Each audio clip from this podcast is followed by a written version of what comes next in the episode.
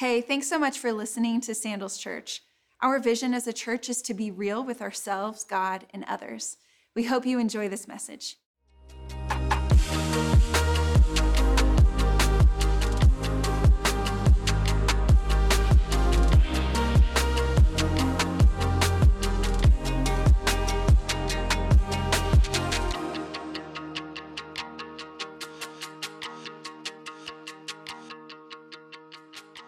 You know, I've been a Christian for a long time now, and I realized that for the last like 10 years of my life, I've started to care way more about what's going on on the inside of my heart than what's going on on the outside with my behavior.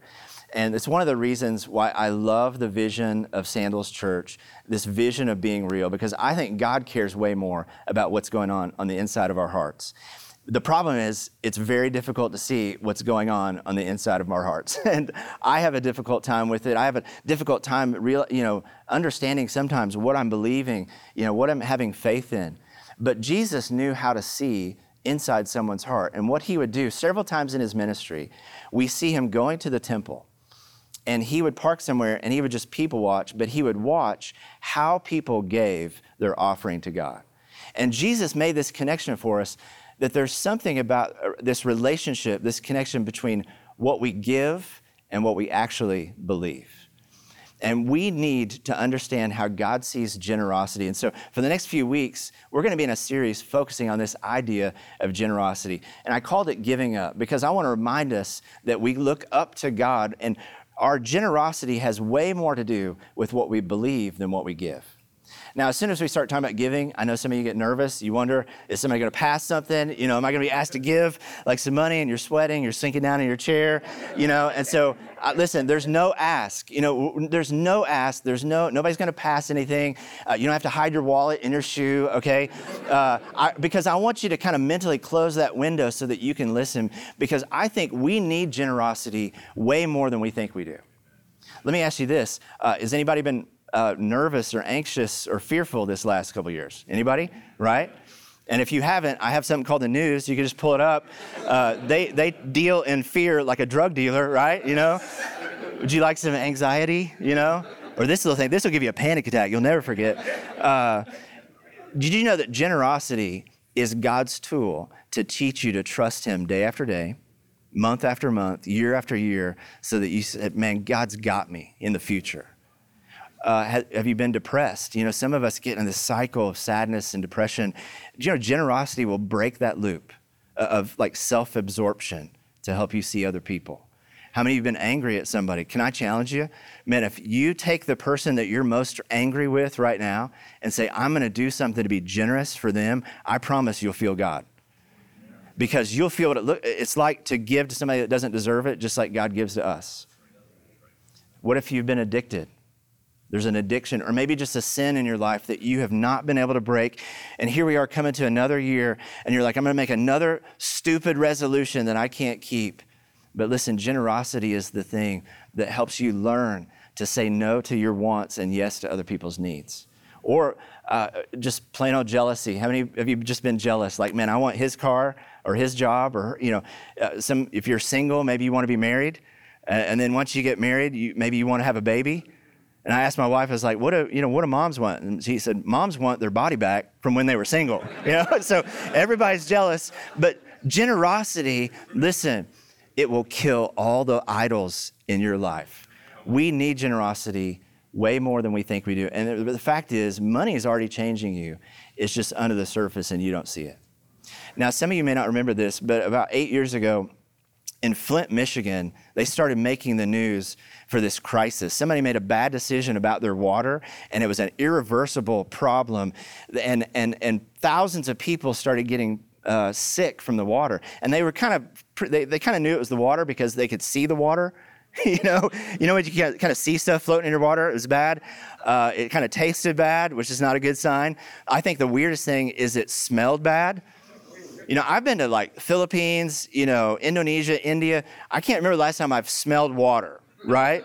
Like when you can smell the water, that's not good. You know, you're like, your friends are over, you're like, oh, was that you? Yeah, sorry, man. I got thirsty, poured a glass of water. you had to light a match. Uh, but listen, it wasn't just that it smelled bad, it was poison. and it actually was seven times the amount, the maximum amount of lethal like stuff was coming through their pipes into their homes and it was poisoning people. In fact, there's two manslaughter charges against those guys because water's life or death. But here's what made this story so interesting to me is that just 50 miles away in Lansing, Michigan, perfect water. Perfect water. And even if they were pulling from the same source, it wouldn't have changed the problem. The problem in Flint, Michigan was that Flint sits on 10,000 corroded lead pipes. They're literally they're being poisoned from right underneath and within their own homes. And if you've seen Michigan, it's got all the water. You know, we're not talking about Phoenix, right? Like Michigan's got all the lakes, all the water, and that wasn't the problem. The problem was what happens when it goes through their house. Listen, when we talk about money, money's neutral the way the Bible talks about money is that you could have all the money. There's people in the Bible who have all the money, and that's fine. There's people who have no money. Bible, you know, money is neutral, but it's what happens when it goes through the pipes of our heart and our identity and our significance that either brings life to people around us or death. We're going to look at somebody in the Bible who had all the things you think you want money, power, all, all the stuff. His name is Zacchaeus but he didn't have the thing that his heart really needed. Can we look at this story together? This is in Luke chapter 19, starting verse 1. Now Jesus entered into Jericho and was passing through, and behold, there was a man named Zacchaeus. He was a chief tax collector and was rich. But he was seeking. He was seeking to see who Jesus was, but on account of the crowd, he couldn't see him because he was small in stature. He's a short guy, all right, like me, you know, and we have to always focus on this story of Zacchaeus and him being small. I'm okay with my smallness. You know, some people are not secure with their small. I, am like in the you know men's bathroom. I use the short urinal. You're thank thank you. You're welcome, guys. I'm okay with it. I'm secure. I just use somebody's got to do it. I use it. Uh, I remember when Rebecca saw my first driver's license, like from high school, it, I weighed, it said 98 pounds, okay, on my driver's, I should have used a booster seat, right? Rebecca's like, you didn't want to like round up to three digits? and I, you know, most people round it down. I never even thought of rounding up, but I'm secure, okay? Um, I think all of us, though, deal with a different type of smallness on the inside. We all got like Lord Farquaad on the inside, you know? this trying to make up for something. And I mean, just let me, have you heard of Tom Brady? You know, uh, super successful, right? Like seven Super Bowls, but he can't retire. You know why? He's afraid. He says, I don't know what's next. He did an interview 60 minutes, you know, four Super Bowls ago. It's like, I, there's got to be more than this, right? There's got to be more. And the interviewer asked him, well, what else is there? And he goes, I wish I knew. Break your heart. Anybody heard of Michael Phelps, Mr. 23 gold medals, and like the poster child for depression? Because he's saying, man, this isn't it. You could have all the success, all the money, all the things, and, and it's not there. But at least they're real, right? Like at least they're telling us that that's not the right mountain to climb. Zacchaeus was in Jericho. It's a port city, it's a trade city to be a tax collector in this city, you hit the jackpot. The reason he's chief tax collector is it takes a lot of them because there's a lot of taxes. So he was rich, not even because he was corrupt. He would have been rich anyway because Jericho is such an influential city. He has all the influence, he has the money.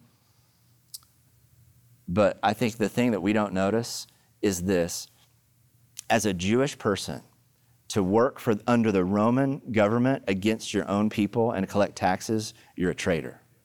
They call him a sinner. What they really mean is you're a traitor, and you're not a part of our family, Abraham, if you do that.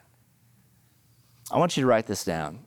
When we think about all these people, well, Ecclesiastes, first of all, says this Ecclesiastes 6 that there is an evil I've seen under the sun, it lies heavy on mankind. A man to whom God gives wealth, possessions, honor, so that he's lacking nothing in all that he desires, yet God does not give him the power to enjoy those things. Write this down if you have your notes. I, we have an emotional bank account. You and I have an emotional bank account that money and honor cannot fill. It just can't fill it. And I think that's the lie that a lot of us believe that keep us from generosity is, is that once I have enough, you know, then I'll start to be generous. Like, you know, once we pay off the house, then we'll, we'll do this thing. Or once we get enough uh, for the kids' college, or, you know, once I get this promotion, then we'll start to give, or we'll be generous here. And, and then it's like, well, once I, you know, do this, and, and it just keeps going. You, you're never going to fulfill that fully in those things. And it reminded me of Jeremiah 2, where God says to his people this For my people, and he's talking about believers, people who follow God, for my people have committed two evils. They have forsaken me, the fountain of living water, but they've hewed or dug out for themselves cisterns, broken cisterns that can't hold water. A cistern was a 30 or 40 foot hole that you would dig into the rock, line it with clay. And in Jerusalem, since they were on a mountain, it collected rain. If, you, if your cistern leaked, that was life or death. Water was life or death. You with me?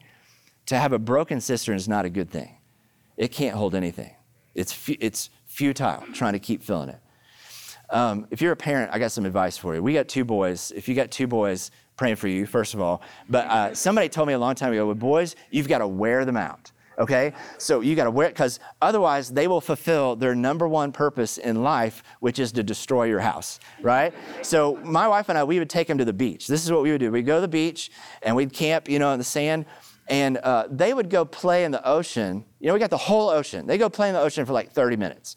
But we would bring a bucket and shovel because they would come back and then they'd start digging. And it, it always works, okay? And even with grown men, it always works. They start digging and they would start digging ocean number two. You know, it's like it's a kiddie pool, but it's like we're making ocean number two right here. And, and, then they would start trying to fill it. So they would run like all the way down the water, their little bucket, come back, dump it in. Right, that water would last about 1.5 seconds, and then they'd run back. And I would just sit back, and we don't tell them, right? Like you don't tell them it's not to work because they spent three hours running and digging, trying to make, you know, the kiddie pool version of the ocean that's right there. And the, and, and the whole time I'm like, man, thank you, God, because we got to get them exhausted because we can't have them fulfilling purpose number one, which is to destroy my drywall, right? Sometimes I just look at my 11 year old and I'm like, I don't know what you're thinking about doing next, but just don't do it, okay? like, I can't afford to you to, for you to do it. I get this other picture though when we go to the beach. My wife stands up. She's like, i will see you in a little bit. She goes and wades out, waist deep in the waves, and then she just floats. She just lays on her back and just enjoys God, prays, worships, you know, she gets away from her phone, gets away from me, gets away from the kids, right? And she just she just lets the waves like carry her back, you know, till she lands on the sand. And she leaves refreshed. Our boys leave like we they buckle and they're out, you know, in the parking lot. You know, Satan wants to do two things in your life. He wants to keep you away from that ocean of who God says you are, your purpose in this world and He wants to keep you digging. He wants to keep you distracted and He wants to keep you exhausted with these other things that can't really fulfill you so that you don't fulfill your purpose in this world. That's what He's doing in your life, unless something changes. And Zacchaeus has two moments in this story that I think are really powerful. He realizes, man, something's got to change in my life and he starts running. I think something became so desperate in him that even though this is very humiliating in Middle Eastern culture, he picks up his garment and he starts to run because he knows I got to get ahead of the crowd. And then he does something even more humbling. I mean, he has to be real with his shortness, right? he climbs a tree and just waits. And I can imagine just the embarrassment of that or the taunting. You don't think they taunted him while he's up there? Look at Zacchaeus, man. He had to climb a tree. But something broke off inside of him. He says, I don't care anymore. I don't, I don't care if this doesn't make sense because I got to get to see what this Jesus has. And he says that Jesus was about to pass that way. I get this picture that that wasn't the normal path Zacchaeus took every day. Something in his life had to change to go that way. I want you to write this down. Real joy is going to be on a radically different path than the one you've been taking. Real joy might be on a radically different path. Something in your life might have to be humbled and change. Some of you are like, Claude, my checking account is leaking. No, that's not true. That's you, all right? That's your problem. if you need some practical help, you know what's really cool? Sandals is going to offer a workshop. I think this coming Saturday at Hunter Park and online, where you can get really practical help from somebody to change what needs to change, but you're going to have to humble yourself and say, something's got to change. Otherwise, you'll be chasing the other stuff to death. The world doesn't have an answer for you on how to fill what's in your heart. We, we've seen it. You look at all your heroes, look at all the stars. They don't have what you need. But there's one person that might, and it's on a different path. Psalm 16 says this God, you make known to me the path of life. And it's in your presence, and here's the word there's fullness, fullness of joy. And at your right hand, pleasures forevermore. When we think about being in God's presence, some of us think, what that sounds weird, you know, like we're supposed to light candles and put on my sandals, you know, what is that? Is this some kind of worship thing? That sounds boring, maybe to some of you. But to be in the presence, you got to remember this is King David writing this. To be in the presence of the king meant two things for you. And I think it's the two things that you're actually looking for. See, I don't think most people are stingy in their heart, but I think they do want to be safe. And when you're in the presence of the king, if you have the favor of the king, it's the safest place you can be. And you know what else it says about you? That if you're in the presence of the king and you stay there, it says that you are somebody. And I think deep down, those are, those are the two things that all of us are searching for in our life is am I safe and am I somebody? And what's crazy is Jesus had none of the things the world chases, but he had all the security that the crowd wants because he was safe with God and he knew God says I'm somebody. You know, this fall I coached uh, flag football. Anybody ever got tricked into that? Like, uh, it was, I loved it. It was fun. 10 year olds, my son was, you know, on the team. And let me tell you, flag football with 10 year olds is like one half flag football, uh, one half tying shoes, and one half crying, okay? And that's how it added up, that's how it felt. And so I, but I realized, man, the toughest thing about, and by the way, our team lost every single game because they're so small. I was the one crying. Uh, but the thing that was t- so tough about it was there was a third team on the field. And I didn't realize it till like the first practice, first game. And, and here's what I mean. After every play, do you know what my kids would do? Instead of looking at me or looking at the huddle, they, they'd look to see, was dad watching? They'd look to say, was mom watching? Is my brother here? You know, there was, the, there was a third team that I, I had to like try to get the attention back toward me, back toward the huddle, because they needed to know, but does somebody see what's going on in my life? Does somebody see me? You know what's awesome about this moment for Zacchaeus? This humility, this being real with self, it gets the attention of Jesus when he comes by.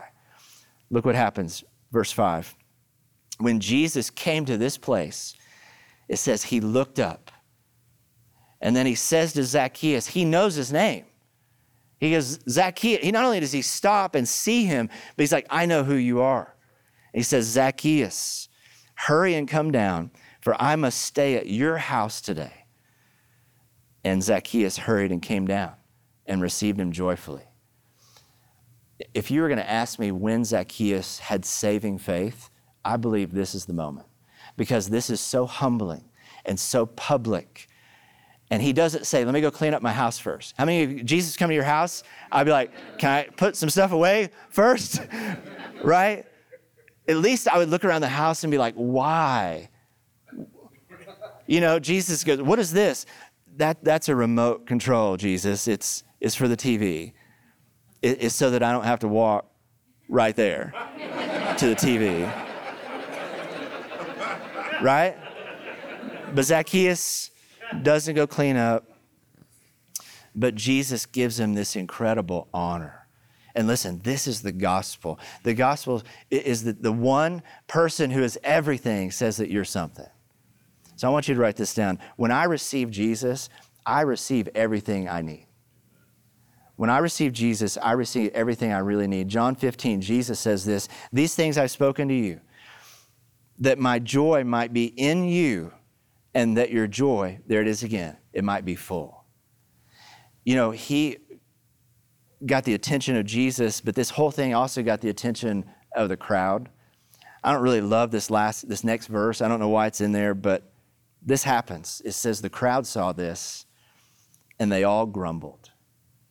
They grumbled at this situation that Jesus would receive Zacchaeus and they say he's gone to be the guest of a man who's a sinner. Remember? He's a traitor. He's not one of us.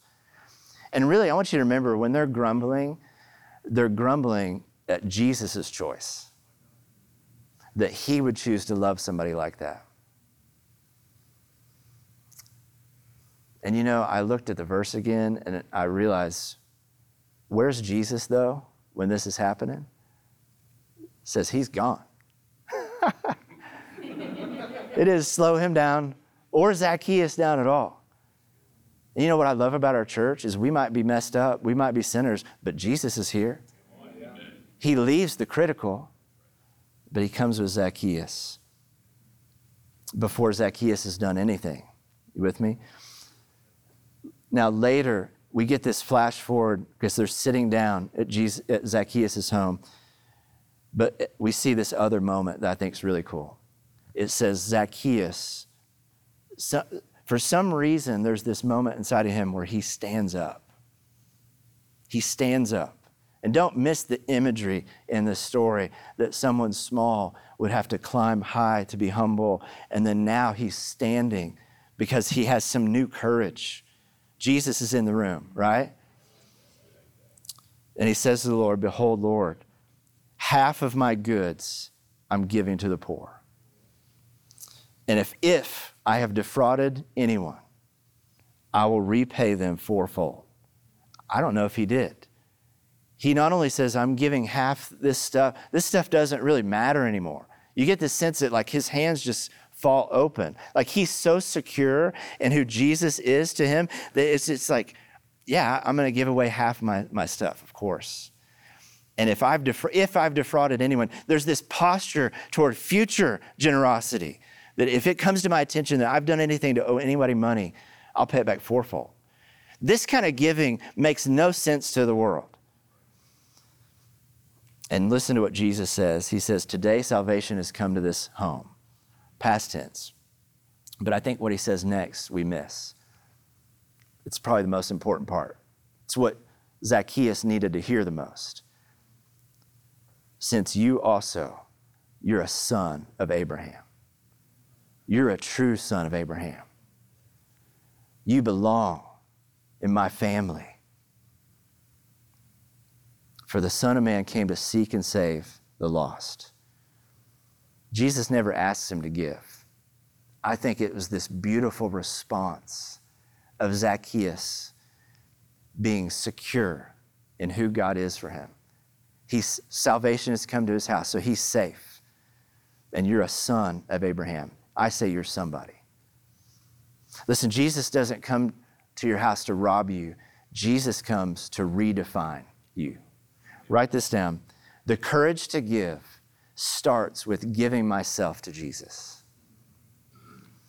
2 Corinthians 8, Paul gives us a picture, and this has been my prayer for us as a church a, a, picture of what a culture of generosity looks like in a church. He says, Now, brothers and sisters, I want you to know about this, what's happening at the churches in Macedonia.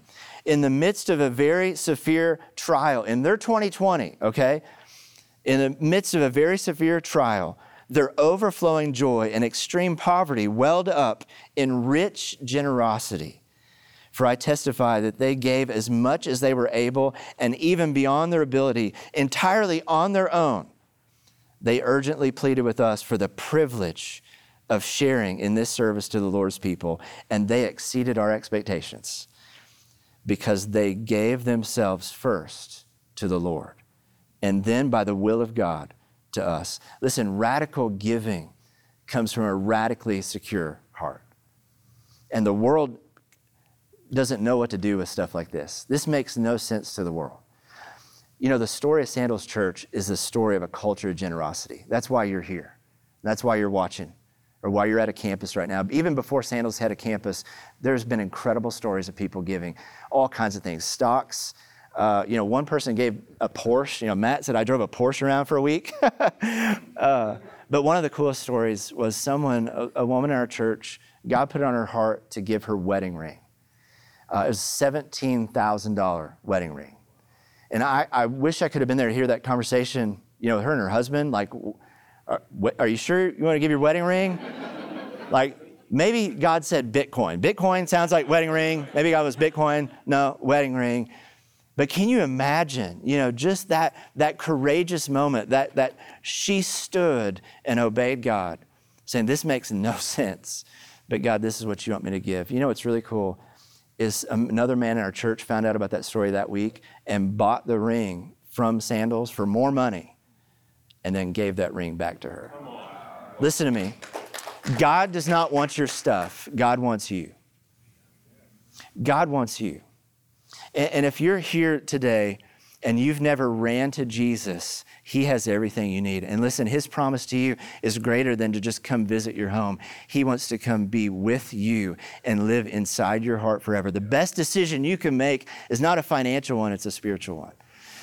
But for those of us who follow Jesus, listen to me. I want to challenge us because we need to do some work on the inside. We need to take a good look at our generosity and ask, man, God, what needs to change on the inside? Because the king is in the room. You know, when we sing that song, do you know why we can sing that song that the king is in the room?